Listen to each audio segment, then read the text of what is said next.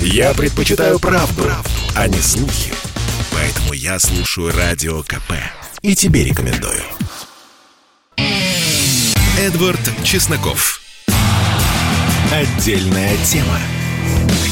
И здравствуйте, друзья! Мы начинаем нашу беспощадную антифашистскую программу, конечно же. И прежде чем мы поговорим о новостях межнационального мира в Российской Федерации, очень коротко, прямое, буквально 45-секундное включение из Беларуси. Афиша кино. В торговом центре Дана Мол, что в Минске. Что такое Дана Мол? Дана это Дана Холдингс, это такая огромная компания с миллиардными бюджетами, которые владеют сербские застройщики, братья Каричи. Это вот те самые ребята, которые застраивают несчастный город Минск с такими бобровыми хатками, страшными, чудовищными, с псевдоклассицизмом. Более того, это та компания, которая снесла э, музей Великой Отечественной войны. Да, возможно, для кого-то это станет неожиданностью, но старый музей Великой Отечественной войны рядом с нулевым километром метром у метро Купаловская, ну, практически центр-центр, снесен. Его снесла вот эта компания, опять же, принадлежащая сербским товарищам. И да, ведь руководство Белоруссии защищает Беларусь от прихода российских олигархов. Как видите, так вот, почему я об этом заговорил? 13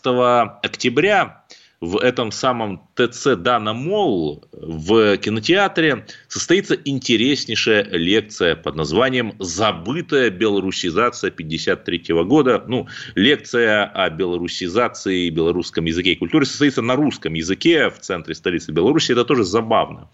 И буквально здесь прекрасно все. Я просто зачитываю анонс. Как Лаврентий Берия ратовал за белорусский язык и культуру. Э, Лаврентий Берия, которого считают злодеем номер один. То есть, как бы, ну, нам вот намекает, что Берия, который депортировал чеченцев, который депортировал крымских татар, да и русским, в общем, тоже было не сладко. Ленинградское дело, кстати, вспомните, тоже вот он как бы хороший и решил сделать ставку на белорусизацию и белорусские кадры. Ну, вы скажете, ну ладно, казалось бы, ну проводят какую-то лекцию, не очень большую, про то, что Берия оказывается хороший. То есть кто угодно, лишь бы не русский. Такой замечательный гибрид э, вот этого вот безумного э, левацкого движения, да, Берия хороший там белорусизатор, да, и вот такого белорусского национализма. Но последняя фраза в этой афише этого замечательного мероприятия написана «Партнер показа Kia Беларус». То есть, вот этот вот производитель автомобилей, который в России, кстати, по-моему, так очень неплохо продает, он видимо, дает деньги, ну, раз написано партнер показа, так дает деньги на такие вот белорусизаторские истории.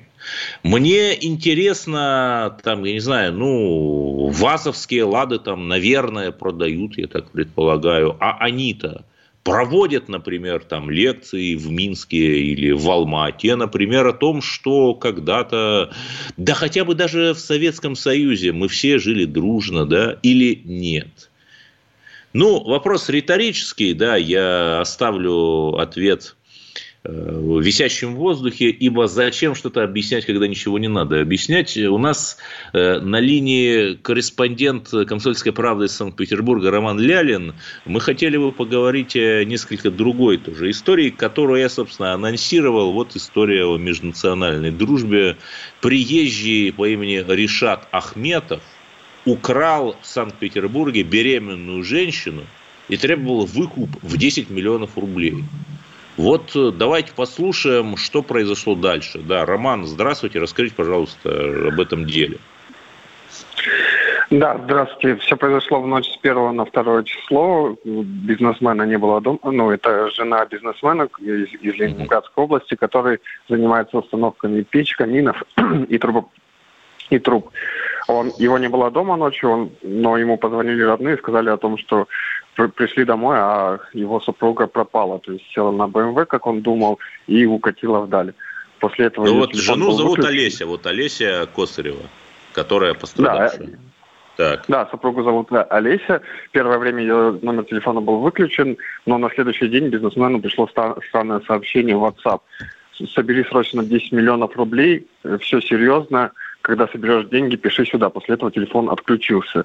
Бизнесмен сразу понял о том, что его супруга, скорее всего, похищена, поэтому э, не стал медлить и обратился к сотрудникам полиции. Сотрудники полиции uh-huh. пытались через геолокацию установить номер, где находится ее телефон, но тоже не смогли, поэтому им ничего не оставалось, как ждать, когда телефон снова выйдет на связь. И через несколько дней телефон снова включился. Бизнесмен потребовал доказательств того, что его супруга беременная супруга жива, и, я так понимаю, похититель сфотографировал ее с листком, на котором написал дату того дня, когда э, и отсылал сообщение. Тогда они поняли, что жена жива. Похититель потребовал, чтобы мать беременной женщины взяла 10 миллионов рублей и подошла к станции метро. Но Нет, а я не понял, раза... а вот э, а почему он выбрал именно эту женщину? То есть они раньше да. с господином Ришатом Ахметовым были знакомы или что? А это выяснилось уже после того, как его задержали. То есть э, он, он приехал, выхватил у матери сумку, как он думал, с деньгами, но на самом деле вместо денег сотрудники полиции положили туда билеты банка приколов. Он это понял, ну когда... Ну да, то есть кто-то, кто пересмотрел фильмы Гая Ричи, видимо. Да, да, ну продолжайте, да. Похититель сел в свою машину, открыл сумку, понял, что там не наличные, а билет банка приколов. В этот момент его и задержали. Отпираться он не стал, сказал о том, что снял квартиру у Мурина специально для этого дела. А, и там Мурина удерживает... это, кстати, нехороший район, о котором мы сделали много эфиров, о том, что там просто э, регулярно уличные драки, не хватает полиции, лица, непонятные лица орудуют всюду, да. Ну, в общем, выбор района совершенно логичен. Да, Морина часто у нас мелькает в криминальных фотках.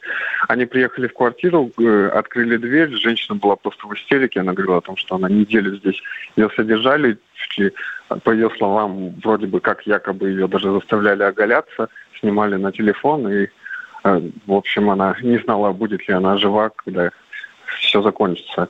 К счастью, все закончилось хорошо, женщина сейчас с родными, а Похитителем оказался риэлтор, который уроженец Татарстана. Он раньше одно время работал в Нижневартовске, пытался там построить собственный бизнес, но у него ничего не вышло. Он залез в долги и поехал пытать счастье в Санкт-Петербург. Здесь устроился риэлтором.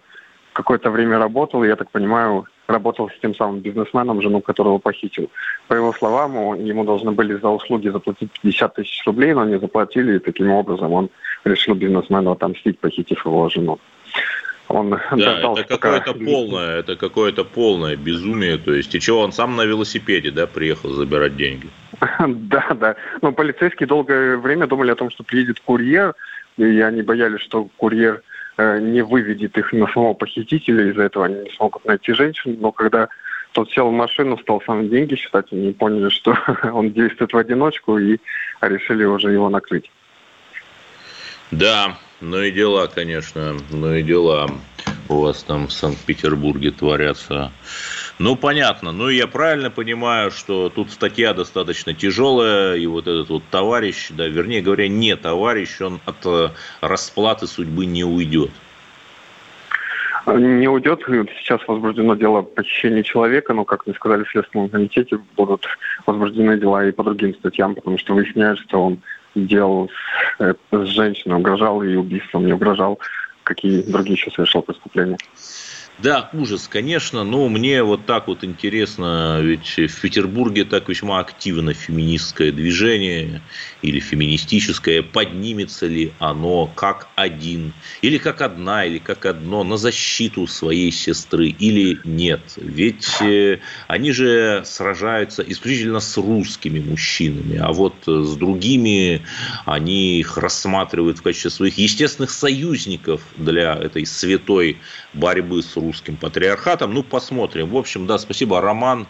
Лялин, э, СОПКОР комсомолки в Санкт-Петербурге, рассказал нам об этой чудовищной истории. Ну, в общем, хорошо, что у нас есть полиция, наверное.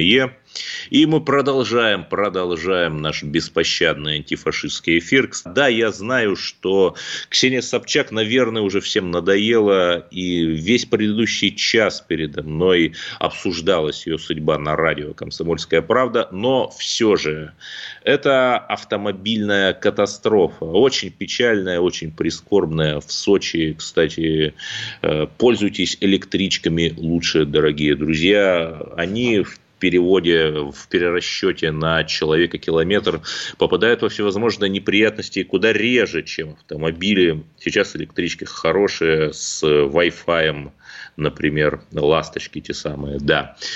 Что, по-вашему, делать с Ксенией Собчак? Виновна ли она?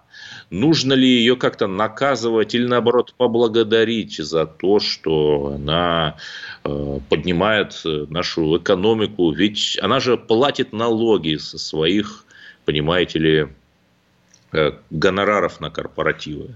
А еще говорят, что у бизнеса денег нет, и что бизнеса злобные чиновники зажимают. Да нет, 8 миллионов рублей, как выяснила комсомольская правда, вот платили нашей Диве за корпоратив. И, кстати, откуда? Откуда же у наших журналистов, не у комсомольской правды, конечно, а у других, появились данные, например, медицинской выписки Ксении Собчак? Это все тоже очень интересно. То есть мои или ваши данные тоже вот также там у Андрея Малахова в программе могут появиться. 8 800 200 ровно 9702.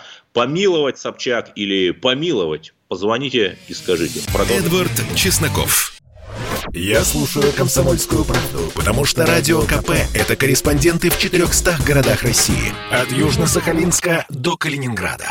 Я слушаю «Радио КП» и тебе рекомендую. Эдвард Чесноков. Отдельная тема. И в наш беспощадный эфир уже есть первые звонки, ибо тема Ксении Собчак, безусловно, волнует нашу ядерную аудиторию. Сергей из Белгорода, вы в эфире. Спасибо большое. Спасибо. Э, Собчак все очень просто. Безнаказанность, распущенность, э, компромат всего СМИ, компромат своей семьи, а теперь еще это мелкий, э, трусливый человечек, который бросил умирающих людей.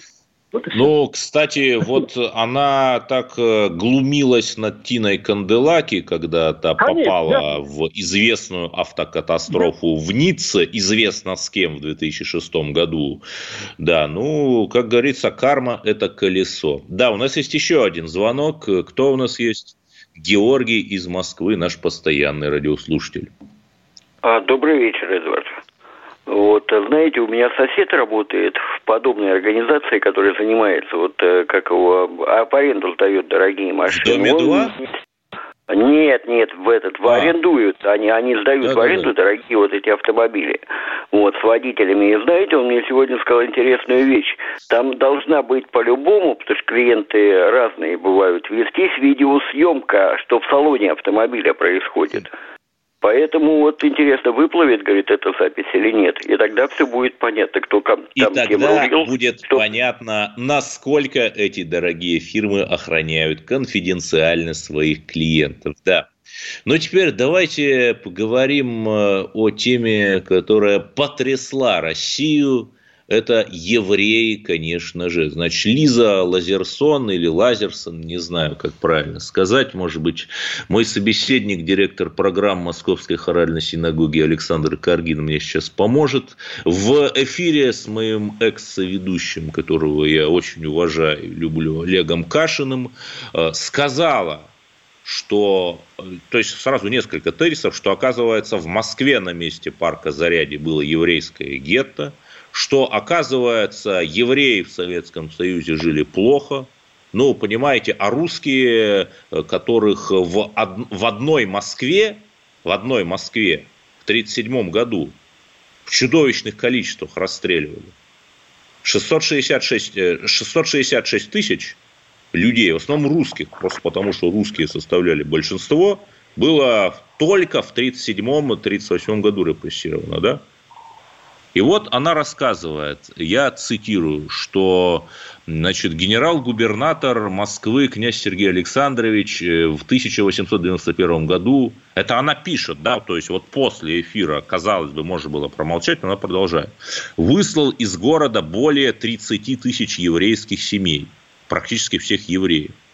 При том, что в Москве на тот момент было 800 тысяч жителей в сумме.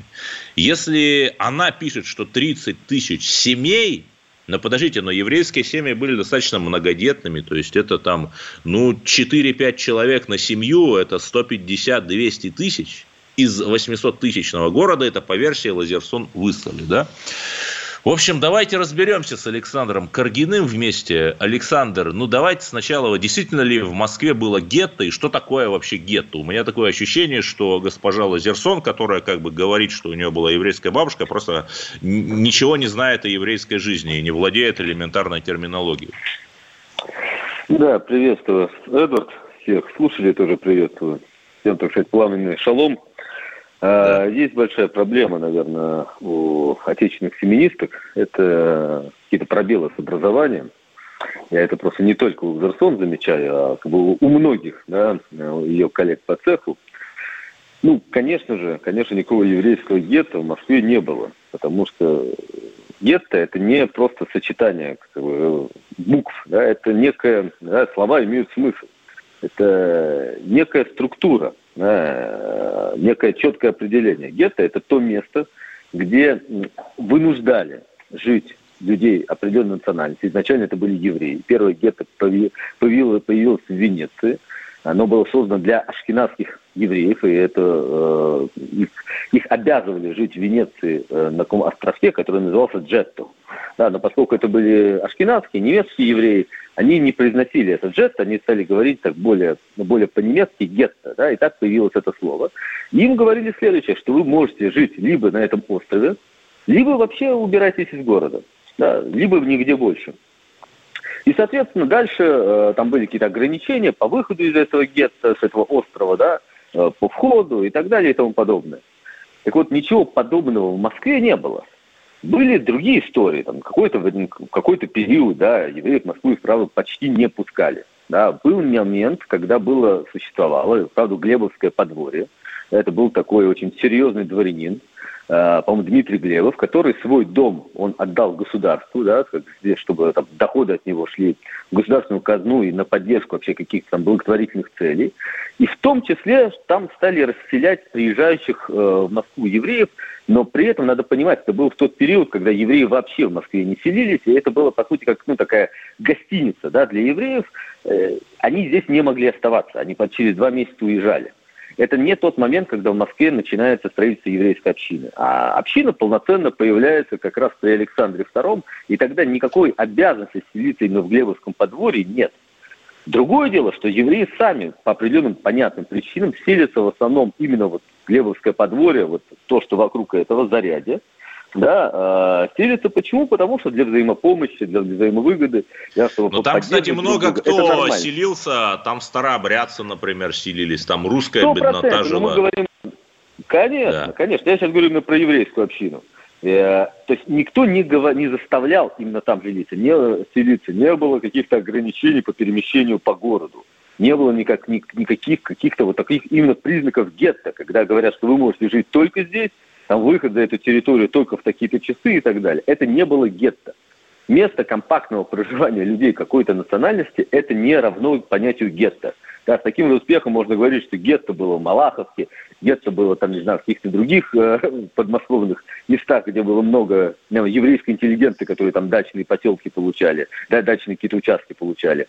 Сегодня можно сказать, что есть гетто, там, я не знаю, еврейское в районе э, Марьиной Рощи, да? Барвихи, да. Жуковка, совершенно верно. Ну, это бред все. Это же понятно, да, что да, это да. все бред. Поэтому э, я, как вы понимаете, занимаю ярко выраженную проеврейскую позицию, но я за чистоту и Нет. честность. Да, да еще раз, а, Александр, вы совершенно, вы совершенно правы, понимаете, и я не утверждаю, что евреи жили в Российской империи или в СССР идеально, да, какие-то там притеснения были, это надо признать, и я это осуждаю, безусловно, как русский человек. Но смотрите, вот Лазерсон пишет уже чтобы даже я не сказал там, что что-то вырвано из контекста, просто цитирую.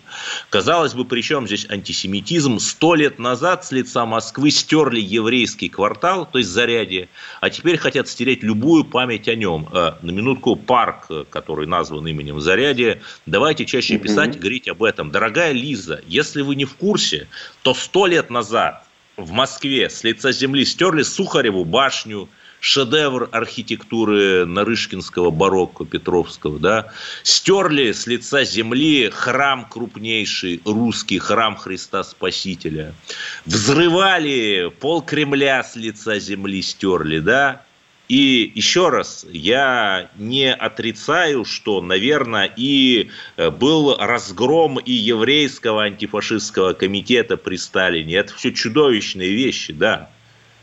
Но то, э, что пишет Лазерсон, это вот ничего, кроме э, какого-то вот раздражения к ней у нормального образованного человека не вызывает. И вот то, и при этом она еще пишет, что ее еврейская бабушка там жила лучше в Советском Союзе. Но опять в Советском Союзе каком? В Советском Союзе образца 49 -го ее еврейская бабушка жила да. лучше, чем она живет?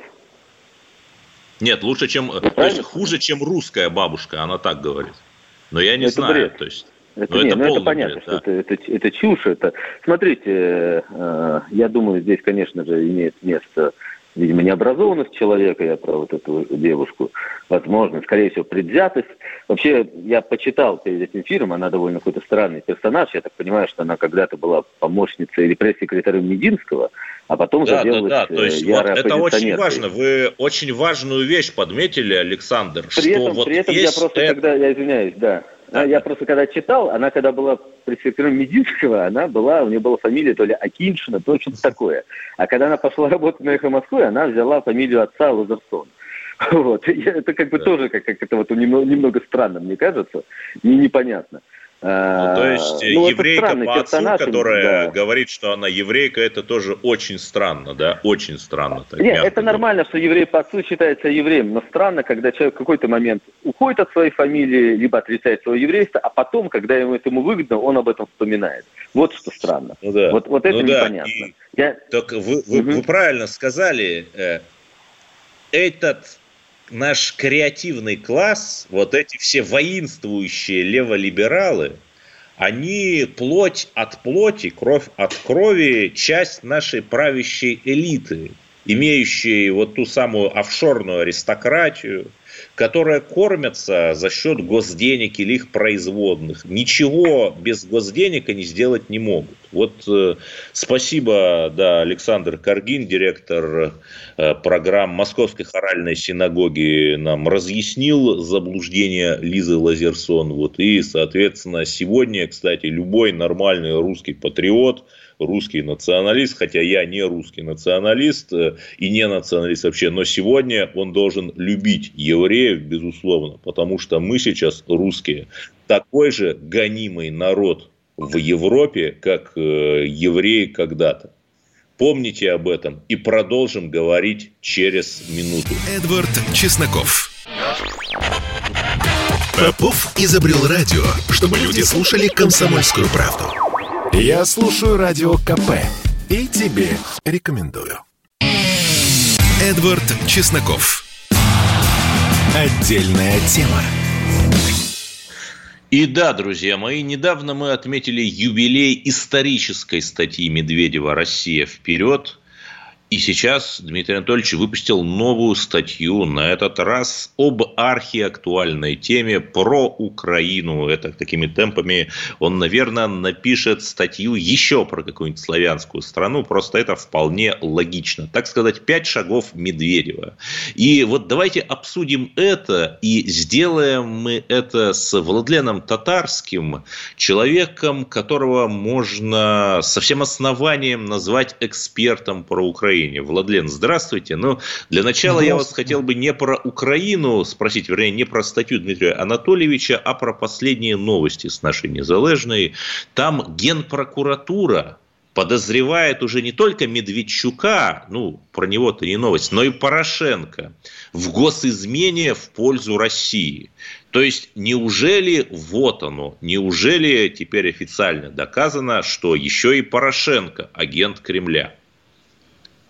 Ну, слушайте, давайте начнем с того, что они все в той или иной степени агенты кого-то, да, то есть в большой политике не существует каких-то агентов только одного человека. Да, все ситуативно действуют. Зеленский до 16 года в России почему-то, опять же, вопрос больше к России, снимал и продавал свои фильмы. Да? Э, можно называть его агентом? Ну, наверное, да. Как тебе удавалось снимать фильмы в 14-16 году на территории России? Я еще не удивлюсь, если это было при поддержке э, государства. Можно назвать? Можно. Порошенко имел здесь предприятие, да. Телефонные переговоры он там какие-то вел, подписал Минские соглашения, которые, для которые, ну, которые для патриотов в кавычках Украины зрада, да.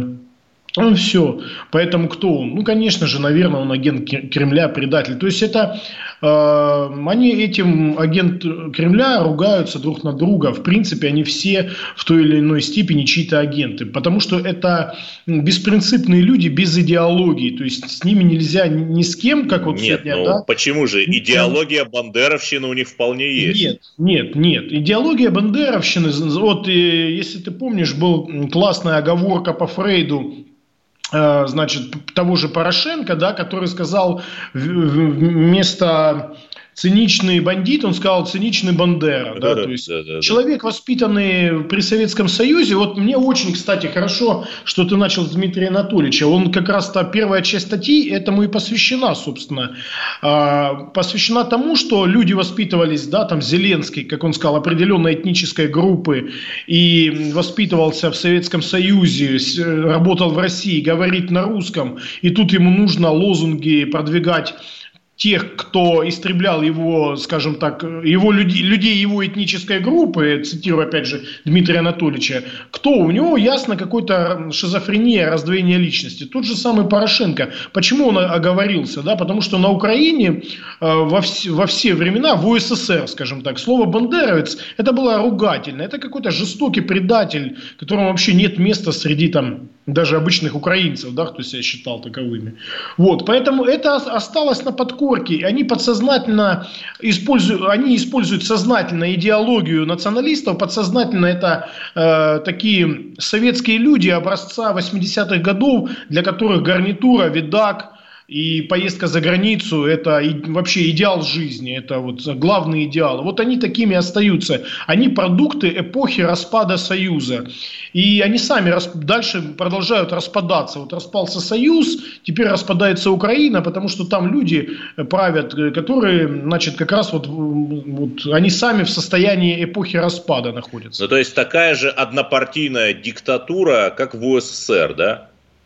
Да, да, они, они, а я, кстати, вот э, не, ну, не люблю я Анатолия Собчака, но вот э, э, он очень четко тогда сказал, что, говорит, ну это просто коммунисты, которые не до коммунисты, не до нацисты, они вот четко, он это про Украину говорил, да, они используют разные идеологии для того, чтобы просто своим, причем примитивные желания исполнять. Почему-то в России, вот в России все равно у всех людей, как бы он там не хотел, имперское мышление. И они всегда вот мыслят парадигмой так – а почему это Зеленский там вступил в союз с тем? Наверное, они хотят с помощью кого-то отвоевать Донбасс. Там. Ну, то есть, вот такими парадигмами мыслят. А я, как сам человек, который стал, жил да, на Украине, сталкивался, скажу, это другой критерий мышления. Это просто, э, значит, такая, если вкратце сформулировать формулу, это за короткое время э, максимально что-то отжать и убежать. Вот все. Это, я, да, это, забавно, это забавно. Хорошо, Владлен, у меня следующий вопрос. А вот эта статья Медведева про Украину, которую, надеюсь, прочитали наши радиослушатели, она интересная такая, короткая, да. не по-медведевски хлесткая, я бы сказал, такой Медведев образца 08-08-08, такой солярный у нас снова появился. Вот это все-таки э, он играет плохого полицейского перед э, тем, как, возможно, будут какие-то переговоры, потому что из аппарата Зеленского там постоянно идут какие-то то ли вбросы, то ли не вбросы о том, что вроде как готовится встреча двух президентов.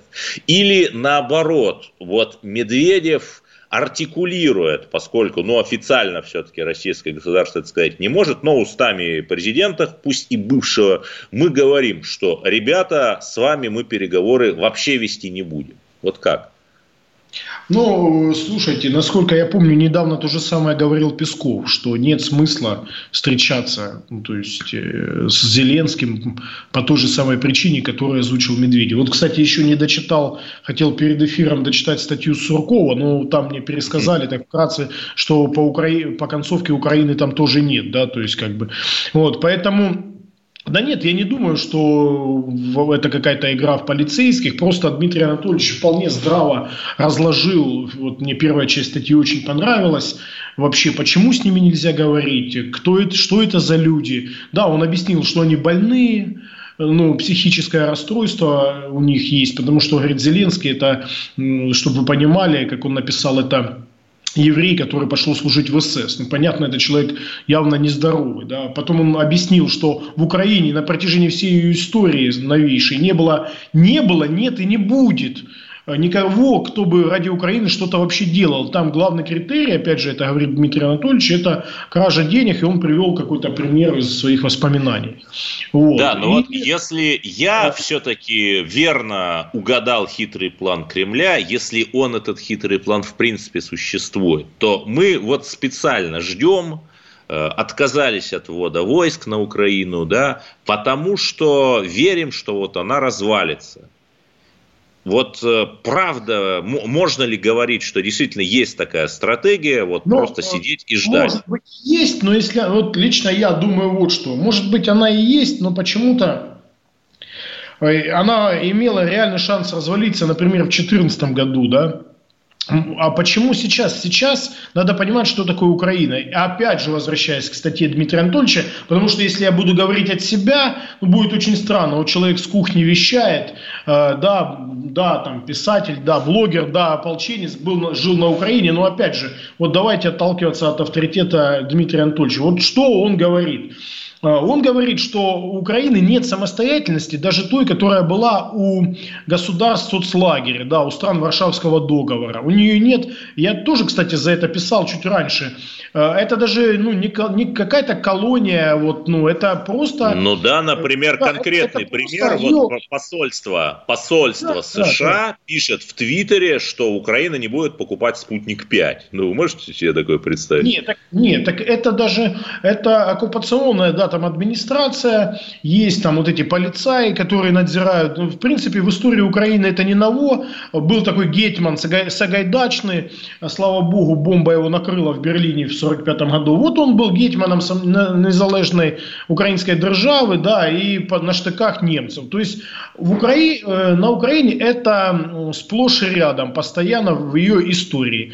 И сейчас это просто, ну, не на штыках, наверное, больше на долларах, на спецслужбах держится вся эта власть и э, украинская. Поэтому как она развалится, как Украина может развалиться, если ей управляют американцы? Американцы пресекут в зародыше подобное восстание. Почему? Потому что Украина им нужна э, для, как антироссия. И никто, никто на Украине никогда не будет восставать. Хоть там не будет газа, там не будет света, еще чего-то там не будет. Давайте посмотрим в историю, опять же, нашу обозримую. Не надо далеко заходить, то, чего мы не помним. Вот 90-е мы помним. Я помню, я жил на Украине. Там была сложнейшая экономическая ситуация. Вымирали поселки, да. Но никто ж восстание не поднял. Если в России там в 93-м году в октябре, ну, что-то там народ по разные стороны высказывал недовольство то теми, то теми, и дошло до кровопролития, то в Украине все спокойно было, просто бандитские чисто криминальные разборки, никто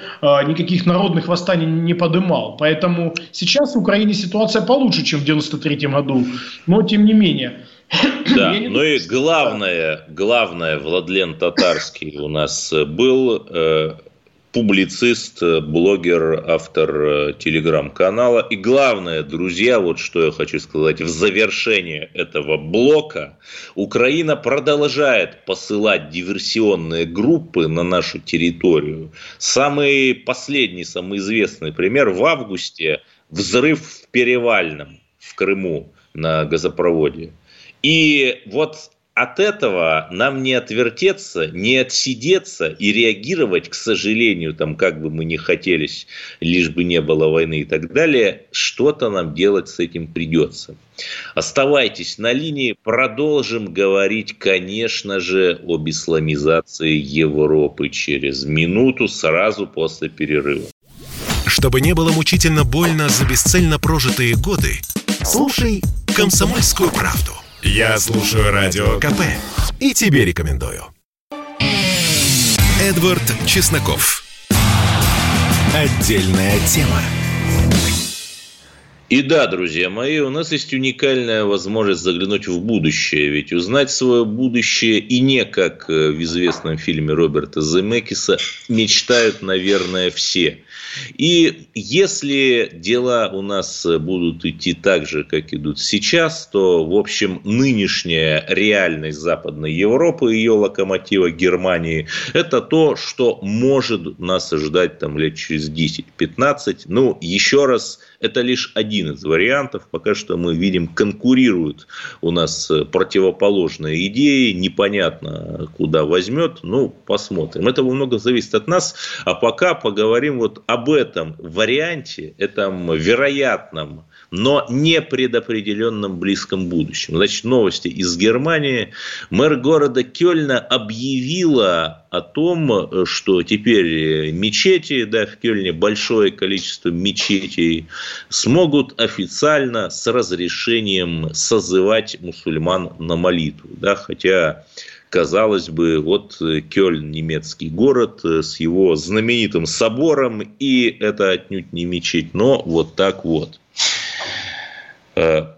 Да, я приветствую э, превращение центра города в котел э, культур и усиление роли мусульман в общественной жизни страны. Причем это, как вы понимаете, это не те мусульмане, с которыми там, мы, русские, уже 500 лет бок о бок живем. Это такие более молодые, более радикальные, более агрессивные, которые смотрят на вот эту Германию изначально как на врагов. То есть у них конечно, все э, отличается ситуация от нашей. Значит, Александр Лапин, проректор по международным вопросам Московской международной академии, германист у нас на линии. Александр, здравствуйте. Ну, правильно ли я понимаю, что вот эта германская новость вполне себе ожидаема?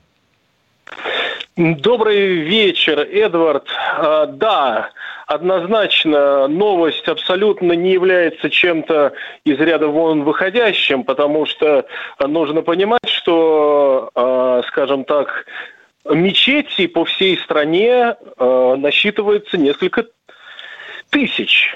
Да, и количество мусульман в стране, и это не только турки, которых ну, ориентировочно 3 миллиона 700 тысяч, но это еще и огромное арабское диаспора. Ну, в целом э, количество мусульман превышает 5 миллионов. Это на население 82 миллиона.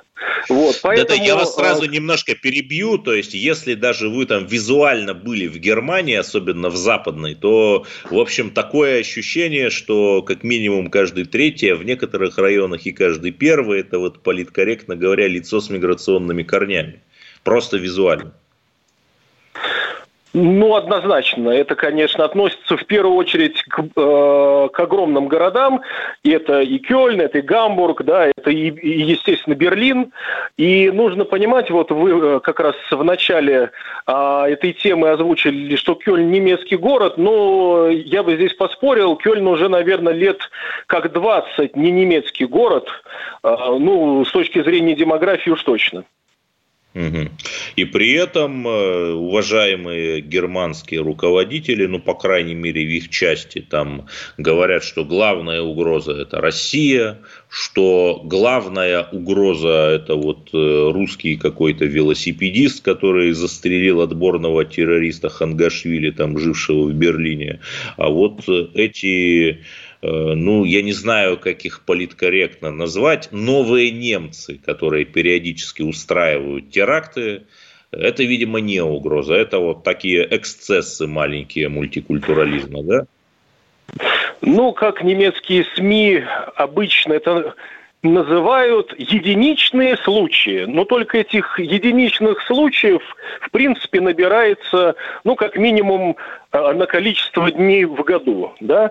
Вот. Поэтому, что касается э, проблемы исламизации, об этом очень хорошо писал в своей книге бывший э, член партии социал-демократов Тило Сарацин, Германии самоликвидация, он об этом еще ну, лет 15 назад очень подробно описал. А, что касается радикализации, здесь нужно понимать, что а, вот вы абсолютно верно подметили, что мусульмане в Германии это в первую очередь очень, очень молодая диаспора. А, она очень маскулинная. Вот. А, религиозные, такие вот архаичные фундаменталистские формы, они, ну как, перенесены из их мест проживания. Да, вот. Поэтому очень часто мечети, они носят название, например, Ая София, да, или Фатих. И все это относит нас к покорению а, османами Константинополя и переименованию да, да, да, вот это важно. Софии, там есть, да. Там есть э, такая организация ДИТИБ, германо-турецкий такой фонд, э, в реальности контролируемый Турцией, который совершенно спокойно э, воздвигает мечети, там, и что самое интересное, там имамы все пришлые, то есть из Саудовской Аравии там может спокойно приехать имаме проповедовать, как это было там в Гамбургской мечети, которую посещали террористы незадолго до того, как они организовали теракт 11 сентября, и там вот проповедовал радикальный имам из э, королевства двух святынь, понимаете. Ну, здесь не только ДИТИМ, это и организация Мили Герыш, в принципе, насчитывающие десятки тысяч фанатиков турецкого происхождения. Это э, свободно действующие филиалы всевозможных крайне радикальных э, группировок. Вот. Поэтому, что касается исламизации Германии, это вопрос, конечно, уже ну, трудно остановимый. Об этом, конечно, говорит единственная партия, которая Э, выступает за ограничение миграции и за налаживание отношений с Россией. Это, как вы прекрасно знаете, альтернатива для Германии. Но, да, но эта э, партия э, да. на этих выборах получила на 2 процентных пункта меньше, чем на прошлых, то есть еле-еле там набрали 10%. То есть говорить, конечно, они с таким э, количеством голосов могут все, что угодно. Ну, э, здесь, Эдвард, кстати, в частности, сказывается вопрос и демографический, потому что я всегда твержу одно. А, демография – это судьба демография в итоге может поставить под удар принципы демократии. И если мы берем результаты альтернативы для Германии в западных э, крупных городах типа Кёльн, Гамбург, Мюнхен, альтернатива местами получила меньше 5%, потому что в этих городах очень сильно э, присутствуют э, диаспоры, которые уже обладают немецким гражданством. И эти люди голосуют, естественно, за зеленых и, и, или за крайне левых, которые э, продвигают политику открытых границ. Но, кстати, я сейчас вот эту статистику не найду, но там, по-моему, из почти семи сотен депутатов Бундестага нового созыва, там несколько десятков, это просто люди с турецкими фамилиями. Вот те самые новые немцы. 19 человек, если точно, ну, да, да, абсолютно верно. Но это немало, это немало. И в основном и... вот это там левые, зеленые, эти социалисты. И, и, и в том числе, и, и в том числе не исключено, что а, председателем Бундестага тоже будет э, эта женщина с турецкими корнями. Ну и естественно, что они чьи национальные интересы будут отстаивать. При этом, что забавно, они там ненавидят Эрдогана, охотно вписываются за всевозможные антитурецкие резолюции. Но можно ли на этом основании утверждать, что вот они будут такими патриотами Германии, там, защищать немецкую христианскую культуру или нет? Ну, мне кажется, это вопрос риторический. А, судя по а, результатам голосования а, на немецких участках, я имею в виду выборов турецких, да, подавляющее большинство турок, проживающих на территории Германии, голосуют именно за партию справедливости и развития Эрдогана. Ну, не знаю, может быть, может быть, это тоже такой специфический феномен, э, когда рейтинги у эрдогановской партии за рубежом, они выше, чем внутри Турции, ну, не будем. Ну, хорошо, а вот э, очень интересно тоже посмотреть в бывшей ГДР, там результаты альтернативы для Германии, они в 2-3 раза выше. То есть в некоторых землях там до 25% доходит. То есть получается что? Что Германия может расколоться опять надвое? А, ну, я бы сейчас пока столь э, смелые заявления не делал, но в принципе тенденцию указывают на отчуждение, на размежевание. Э, немцы, проживающие на Востоке, смотрят с очень большой ненавистью на процесс интеграции беженцев, которые получают огромные э, субсидии от государства, при том, когда э, бывшая территория ГДР входила в состав ФРГ немцы с Востока были лишены таких возможностей. И, естественно, люди смотрят с опаской на э, демографические изменения в крупных городах Запада. Это и Франкфурт, это и соседний Берлин.